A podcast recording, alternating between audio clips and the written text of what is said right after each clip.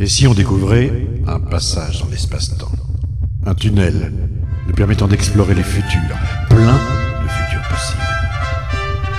You have been awarded the Nobel Prize in Physics. It is an honor for me to convey to you the warmest congratulations of the Royal Swedish Academy of Sciences. I now ask you to step forward to receive your Nobel Prizes from the hands of His Majesty the King. Destination remise des prix Nobel de physique, année 2050. Bonsoir et bienvenue dans cette émission spéciale consacrée à la remise des prix Nobel de physique 2050 en compagnie de nos invités Ursula Bassler, bonsoir.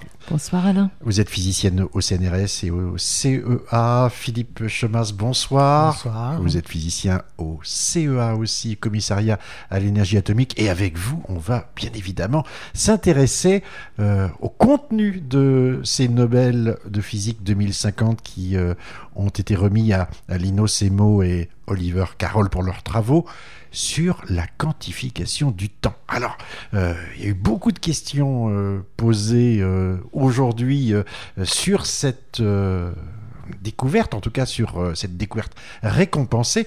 Et je voulais démarrer avec vous par peut-être finalement un petit rappel de ce qu'écrivait Saint Augustin dans, dans ses confessions, il y a déjà plus de, de 15 siècles, hein, où il écrivait « Quand on ne me le demande pas, je sais ce qu'est le temps, mais quand on le demande, quand on me le demande, je ne le sais plus. » On le sait aujourd'hui, Philippe, ce qu'est le temps. Je pense que euh, ce prix Nobel, cette découverte, révolutionne notre vision du temps.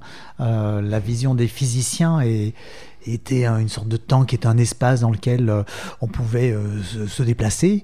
Et aujourd'hui, on, on voit plus ça du tout. La découverte, c'est que le temps est granulaire et, et cette vision-là, c'est une nouvelle façon de, de comprendre le temps. Donc là, je pense qu'on ne sait plus. Aujourd'hui, on ne sait plus. On nous le demande, mais on ne sait plus. Alors, on, on va déjà essayer de savoir, euh, je veux dire, ce qui est couramment partagé euh, euh, par euh, vous, par moi, par nos auditeurs. Quand on parle du temps, on regarde sa montre, on arrive à l'heure, on se dit bonjour, on se dit bonsoir. C'est moment qui s'écoule, ça se compte, ça se regarde. Euh, le temps hein, dans la vie quotidienne, euh, on le comprend, on le connaît. euh, on a le sentiment qu'il n'y a pas de mystère, Ursula. Dans la vie quotidienne, effectivement, on vit le temps comme on vit l'espace, comme on vit euh, les relations entre les gens. Quoi. Euh, quand on regarde plus proche, qu'est-ce que c'est le temps pour euh, la physique, les choses deviennent plus compliquées. Ouais. Et effectivement, c'est très difficile d'avoir euh, une définition euh, adéquate du temps qui décrit tous les phénomènes qu'on peut observer aussi bien dans le dans le cosmos euh, à aux grandes échelles que dans les Hmm. échelles de, de l'infiniment petit. Et euh, bon, ce prix Nobel, c'est quand même un grand pas en avant euh, pour la compréhension. Disons, sur le papier, on a une idée maintenant plus claire dans le temps, même si le ressenti de ce que c'est le temps est gravement perturbé par, euh, Hmm. par ce prix Nobel. Alors, on va devoir en continu à prendre des images, parce que je pense qu'il n'y a, rien qui parle mieux que, que des images. Et, et vos confrères, euh, euh, très souvent dans, dans l'histoire de la physique, on dit attention, attention, euh, le concept de temps est à manier avec euh, précaution. D'abord, dans notre vie quotidienne, il faut se méfier. Il faut bien faire une distinction entre la flèche du temps et le cours du temps. Et là, on est vraiment aussi dans la vie quotidienne, mais peut-être avec l'esprit du physicien. Quelle différence il y a entre euh, et qu'est-ce que la flèche du temps et qu'est-ce que le cours du temps et quelle différence il y a entre les deux? De quoi faut-il se méfier? Alors la flèche du temps, euh, c'est qu'en fait, euh, le temps s- s'écoule. hein. C'est-à-dire qu'en fait, il y a un passé, il y a un présent, il y a un futur. Donc, il y a une, euh, le temps va d'un passé vers un futur. Et ça, c'est quelque chose que l'on vit tous les jours. On viendrait même pas à l'idée euh, que le temps euh, puisse aller du futur vers le passé, sauf si on prend le film et qu'on le passe à l'envers. Et donc, il y a l'idée qu'il il y a une direction. On a vu personne rajeunir, quoi. Personne rajeunir. Et ce qui fait que le temps est très différent de l'espace, parce que l'espace, je peux aller vers l'avant ou je peux faire marche arrière. C'est libre. Donc, euh, entre l'espace et le temps, dans notre vie de tous les jours, il y a une très très grande différence, puisque justement, il n'y a pas possibilité de faire marche arrière. Et cette flèche du temps est un, d'ailleurs un, mystère ou une question, ou a longtemps été une question euh, pour le physicien, parce que euh, le temps du physicien n'est pas celui-là, hein, c'est pas un temps qui, qui va du passé vers le futur. depuis Einstein, on sait qu'on a un espace-temps. Et en fait, l'espace et le temps sont une seule idée euh, euh, similaire. En fait, des, on peut transformer du temps en espace, de l'espace en temps, et c'est bien ce que nous a apporté Einstein, des transformations. Quand on accélère les choses, le temps se transforme en espace le temps se ralentit. Une montre, si on regarde notre montre euh, dans un satellite qui tourne autour de la Terre, ou donc notre horloge atomique, et ou si on regarde notre montre sur Terre, les temps ne s'écoulent pas de façon identique. Donc pour le physicien, le hmm. temps, c'est vraiment similaire à l'espace, et il n'y a pas cette évolution du passé vers le futur. C'était déjà une drôle de révolution, ça. Hein. L'idée que, que le temps soit plastique, malléable, dépend de, euh, je dirais, de la vitesse à laquelle on se déplace et, même de peut-être la planète sur laquelle on habite. Euh. Bah, dépend euh, est intimement lié au phénomène de gravitation et donc dépend des masses qu'on hmm. rencontre, comme les lumières qui sont déviées, proches des trous noirs. Quoi. Hmm. Et encore, ça, c'est des concepts qui s'appliquent donc à l'échelle de l'infiniment grand au cosmos, à notre échelle à nous, euh, bien que là, il y a pas, ils n'ont pas une grande importance. Mais quand on regarde l'infiniment petit, euh, jusqu'à présent, on n'arrivait pas à utiliser ce même concept de temps pour décrire euh, les phénomènes euh, hmm. à l'échelle des, particules élémentaires. Il y avait un problème, on, va y arriver, mais euh, on, ne perd pas notre fil du temps, parce qu'on a aussi cette question sur le, le cours du temps, c'est-à-dire la flèche du temps, mais le cours du temps. Le cours du temps, c'est quand même ce qui nous a fascinés en amateur de fiction, puisque euh, je dirais qu'on a tous lu La machine à remonter le temps et on s'est tous imaginé euh, euh, en rentrant dans un engin qui nous emmenait dans le passé. On a même souvent choisi les destinations hein, pour, se, pour se faire plaisir. ça, c'est différent de la flèche du temps. Et qu'est-ce que c'est que le cours du temps et, en quoi le physicien, comment le voit-il? Bah, le physicien voit un principe de causalité. les choses, quelque chose a des conséquences et donc il y a euh, une causalité qui relie les événements. Euh, et donc, euh, pour le physicien, et d'ailleurs c'est l'exemple de la machine à remonter le temps, si on remonte dans le temps et qu'on tue son grand-père, il peut plus faire notre père, et comme il fait pas notre père, il nous fait pas nous, et donc on n'existe pas, et donc on peut pas remonter le temps et tuer son, son grand-père. ça, c'est quelque chose qui est différent de tout ce qu'on a décrit, où on a vu que justement le, le, temps évolue et va vers le, on va tranquillement vers le, vers le futur. Donc, finalement, mais si on regarde bien le temps, on se rend compte que c'est quelque chose qui n'a jamais, en physique, réussi à vraiment trouver sa place. Parce qu'en fait, suivant les, les, phénomènes que l'on regarde, on a toujours eu différentes interprétations du temps. Différentes... Le temps a toujours été au centre de ce qu'on discute, mais euh, on l'a jamais concilié d'une vision, par exemple de cette vision de l'infiniment petit, euh, où on a finalement euh, des phénomènes qui se passent à toute petite échelle, avec justement des types de forces, et les phénomènes à grande échelle qui demandent euh, les grandes forces comme la gravitation universelle, qu'on a compris comme étant une déformation de l'espace-temps, et donc l'espace et le temps se courbent, ce qui fait que les objets tournent la Terre tourne autour du Soleil, non pas parce qu'elle est attirée par une force et patati et patata, non, c'est bien parce que l'espace humain est courbe. Donc elle va tout droit dans un espace qui est courbe et donc elle tourne. Mm. Et pour tourner dans l'espace, il faut aussi qu'elle tourne dans le temps. Et d'ailleurs, Ursula, tu disais que euh, cette notion de temps, on la voit pas tous les jours autour de nous. Pourtant, ce qui a fait, qui a déclenché les premières discussions sur le temps, c'est une expérience toute bête. C'est l'expérience qui a mesuré la vitesse de la lumière. Euh, qu'est-ce que la vitesse? On se déplace de temps de kilomètres en temps de temps. Et donc, on est, on va à tant de kilomètres à l'heure. En une heure, on, on parcourt une distance donnée. Donc la vitesse, elle mélange l'espace et le temps, c'est l'espace parcouru en un temps donné. Les physiciens, il y a deux siècles, ont eu l'idée de mesurer la vitesse de la lumière euh, dans le sens de rotation de la Terre ou perpendiculairement au sens de rotation de la Terre. Dans un sens, normalement, euh, euh, la vitesse de la lumière, si c'était comme dans la vie de tous les jours, quand on regarde passer un train et que la personne marche dans le train, elle va à sa vitesse, à elle, dans le train, plus la vitesse du train. Et puis si elle va assez vite pour marcher dans le sens opposé du train, elle peut même être à l'arrêt devant nous, parce que euh, notre amoureux euh, ou notre amoureuse court dans l'autre sens pour nous dire au revoir. Et en fait, pendant un certain temps, elle reste à la même place que nous. Puis quand le train, vraiment, elle arrive en queue du train, elle est obligée de partir avec le train. Ça se termine toujours mal. Ça se termine, oui, ça peut. Ou, ou le, ou le quai, ou c'est le bout du quai. Et, et, et, et quand on est arrivé au bout du quai, euh. L'histoire s'arrête. Euh, mais donc, euh, dans la vie de tous les jours, les vitesses euh, s'ajoutent. Si je marche dans le train, je vais dans le même sens du train, je vais plus vite que le train, et si je vais dans le sens inverse, je vais moins vite que le train. La lumière, c'est pas vrai. La lumière, on la lance dans le sens du train ou à l'opposé du train, elle va toujours à la vitesse de la lumière.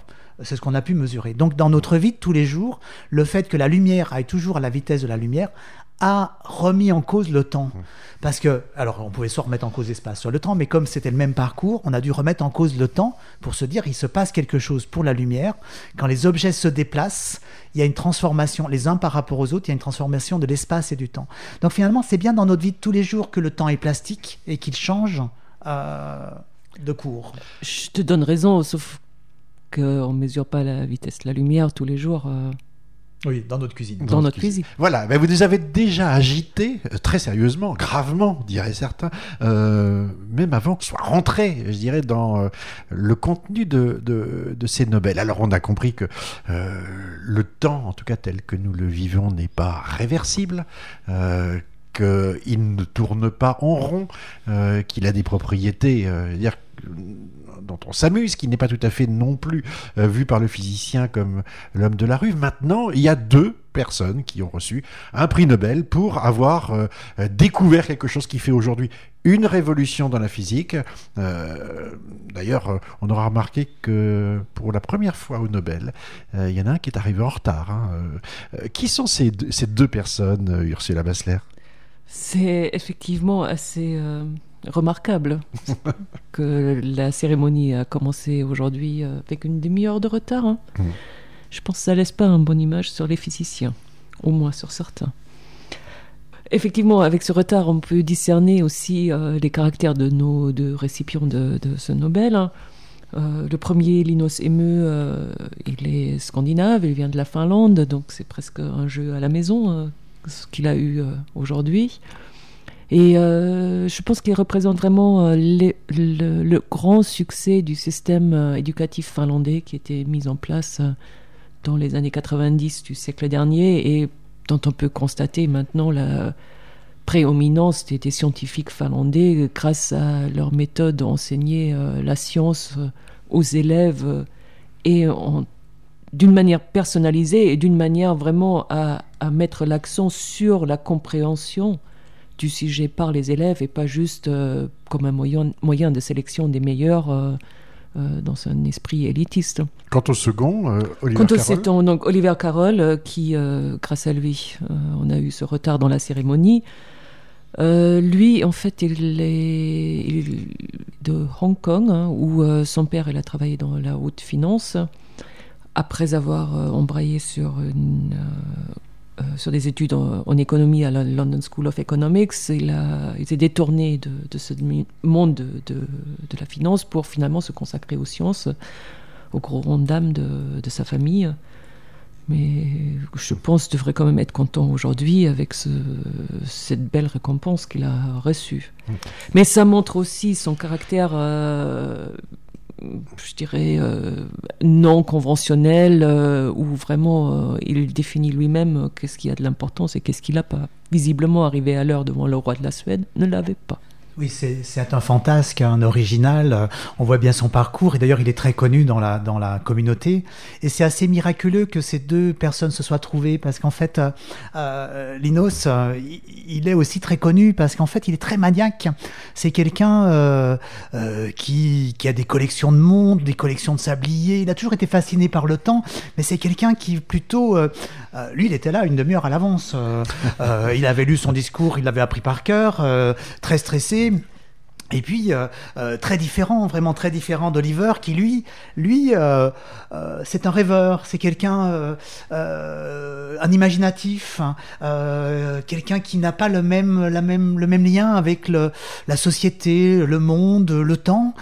et les deux, finalement, se sont trouvés. Et c'est vraiment un miracle qu'à eux deux, ils aient pu interpréter ce qu'on était en train de voir dans ces grands accélérateurs de particules. Parce qu'en fait, il y avait un, un, mystère, personne ne comprenait, on pensait qu'il y avait un problème expérimental. Hein.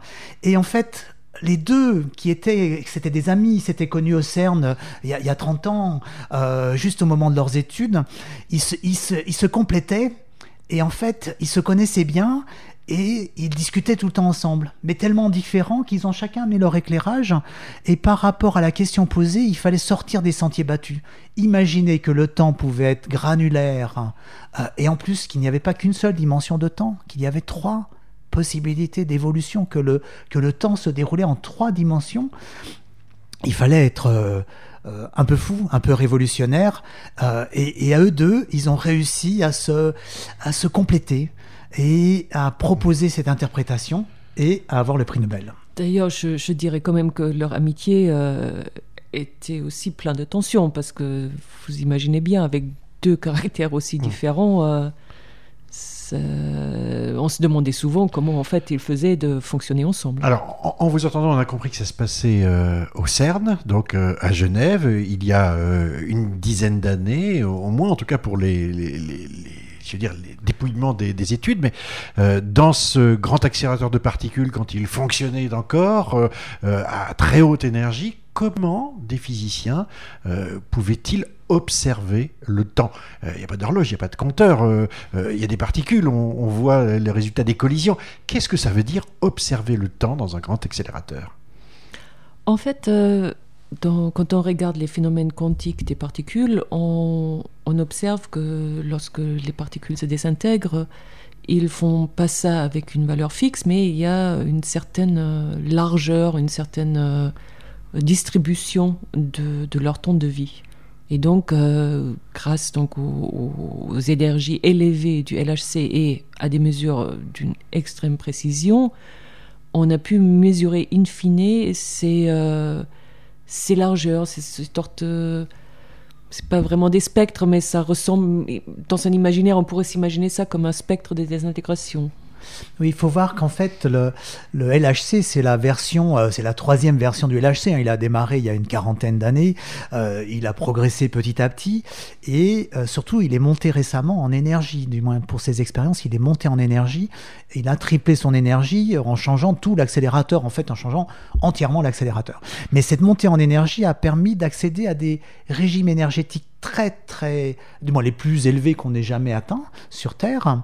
Et donc, quand on monte en énergie, on va sonder la matière dans des dimensions d'espace de plus en plus petites, mais aussi grâce à la mécanique quantique, on sait qu'il y a un lien intime entre l'énergie et le temps. En fait, les deux sont reliés par ce fameux principe d'incertitude qui dit que euh, si on regarde des choses pendant un temps très court, on peut violer la conservation d'énergie.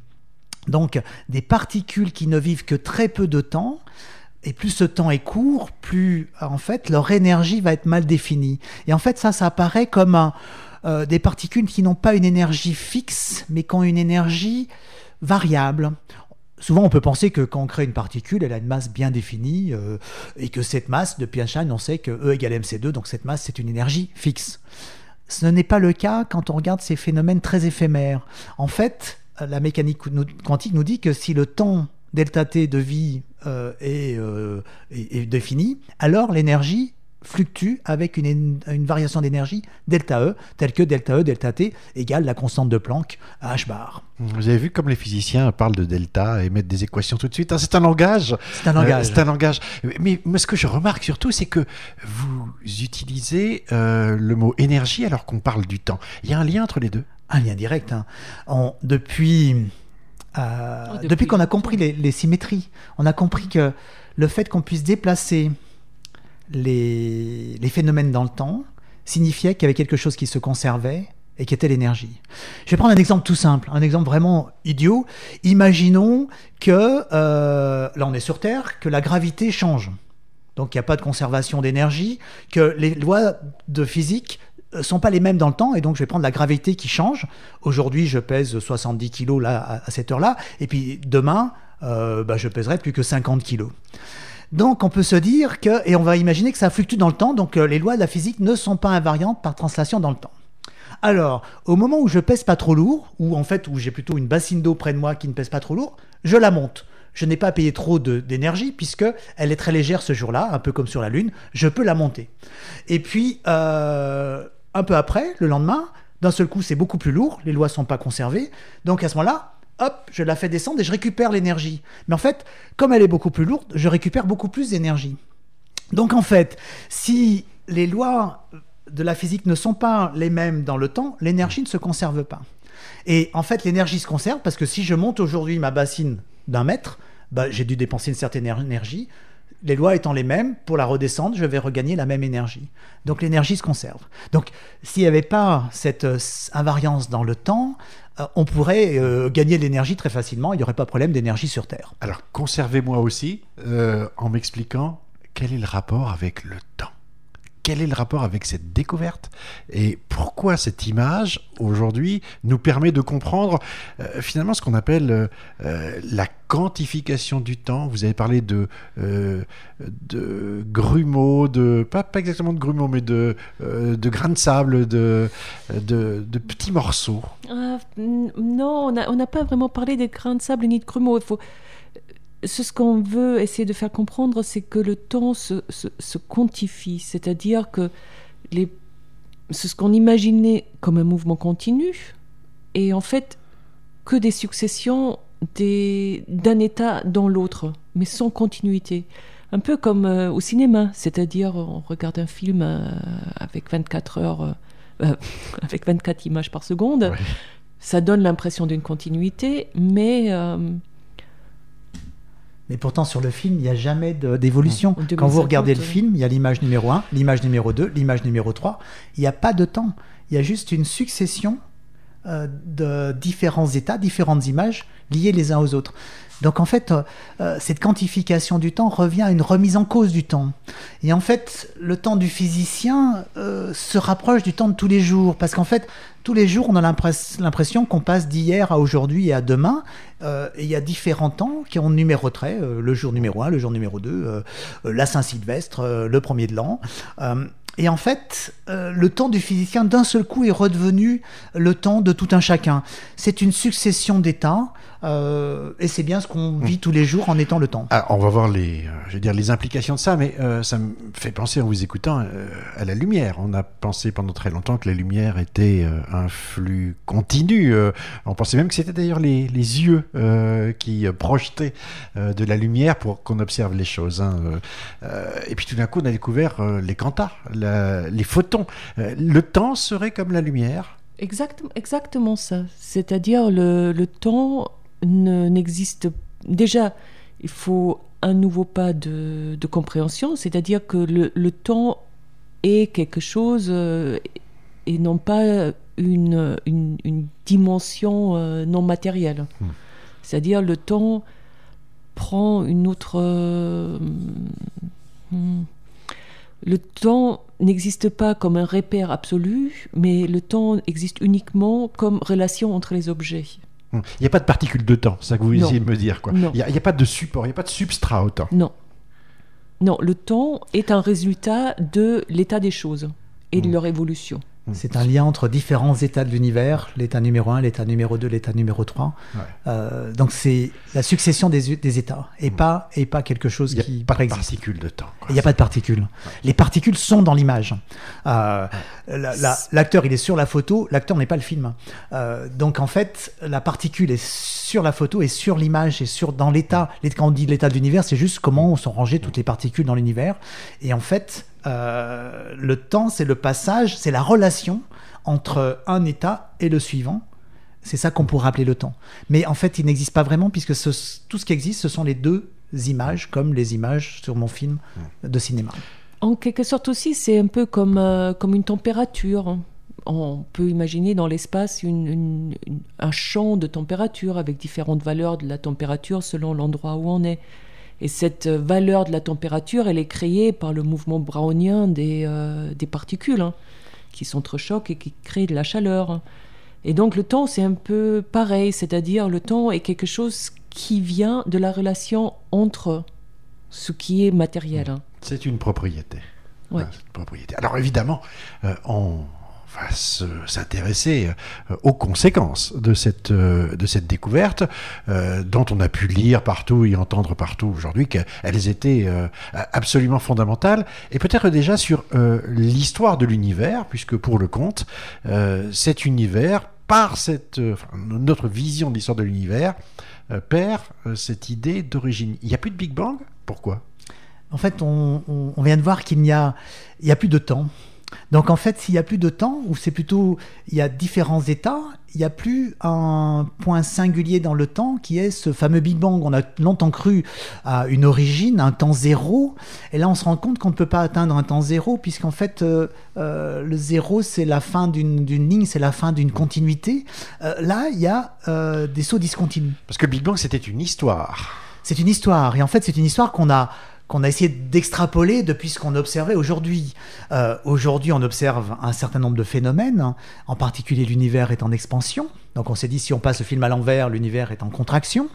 Euh, donc les choses se rapprochent, les galaxies se rapprochent si on va en marche arrière et s'éloignent si on va en, marche avant vers le futur. Mais si on va vers le passé, elles, elles se rapprochent.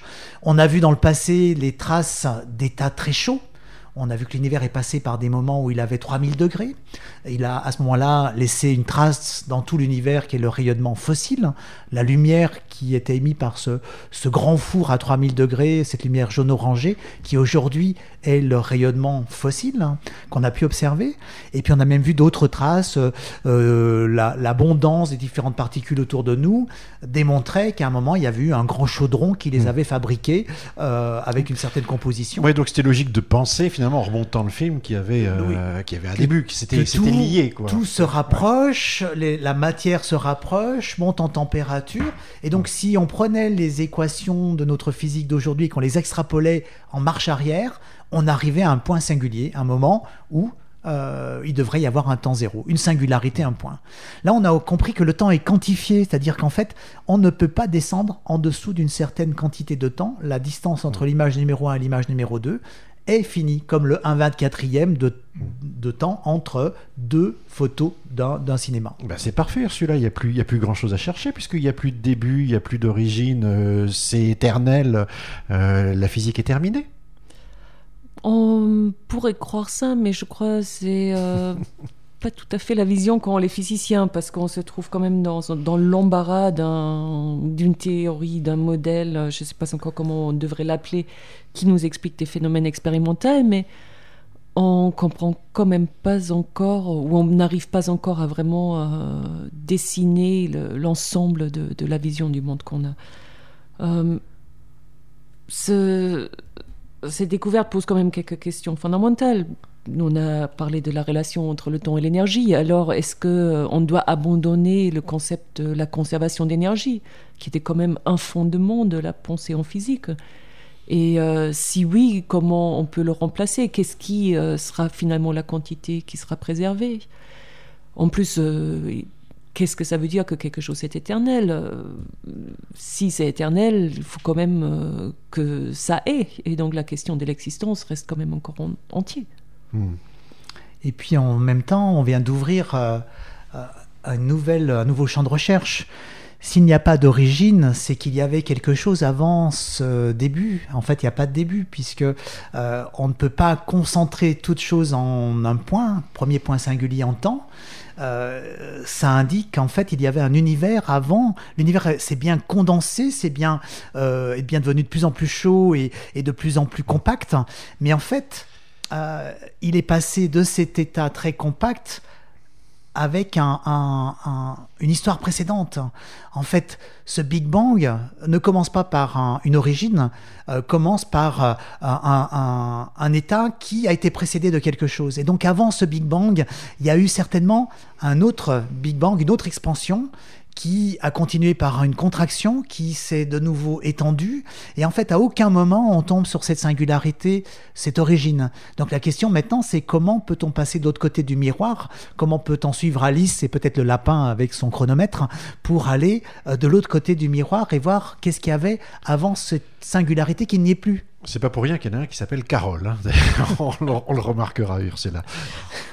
c'est vrai, c'est vrai. Mais maintenant, euh, bon, pour la physique, il y a quand même aussi encore d'autres questions qui sont soulevées, parce que là, on a parlé de la quantification du temps, mais le fait qu'il n'y en a pas une seule dimension de temps, mais qu'il y en ait trois, ça nous laisse quand même devant un réel mystère. Qu'est-ce que ça veut dire trois dimensions de temps?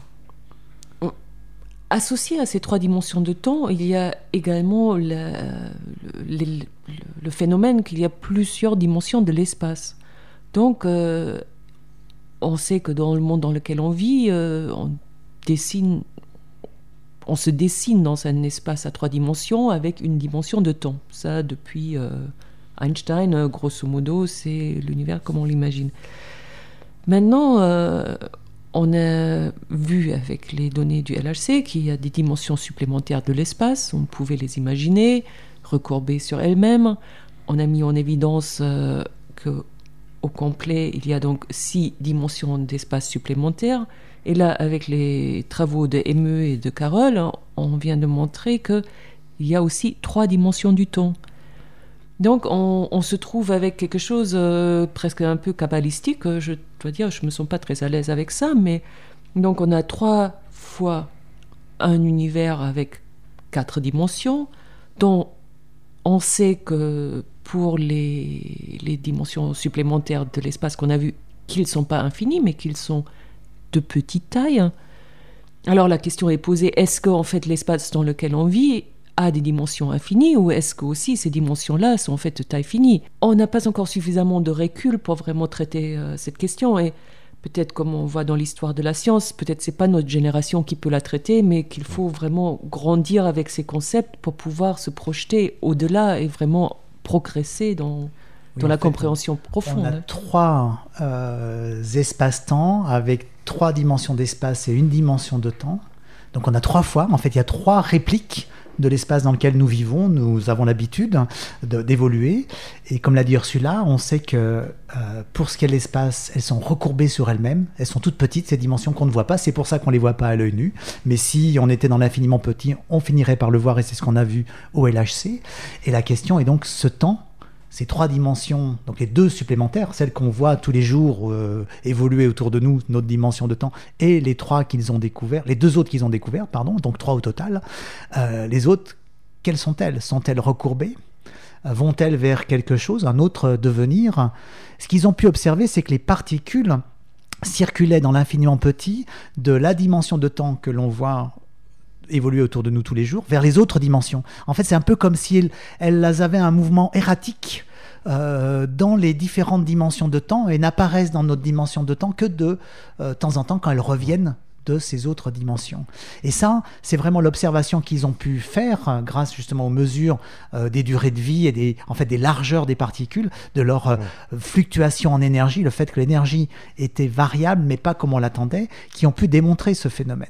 Et donc la question c'est, est-ce que ces dimensions de temps sont aussi recourbées et donc ne nous amènent nulle part Ou sont-elles ouvertes? Nous amènent-elles vers d'autres univers? On, dit souvent que le physicien est comme un explorateur dans, dans, la forêt. Hein. De temps en temps, il découvre des, des clairières. C'est le cas là. Il y a eu un vrai euh, Big Bang pour le compte, euh, à l'inverse de, de, celui qui vient de s'effondrer avec la disparition de, entre guillemets, ses origines, hein, qui avait quand même fait euh, beaucoup parler les, les hommes au XXe siècle et au début du XXIe siècle.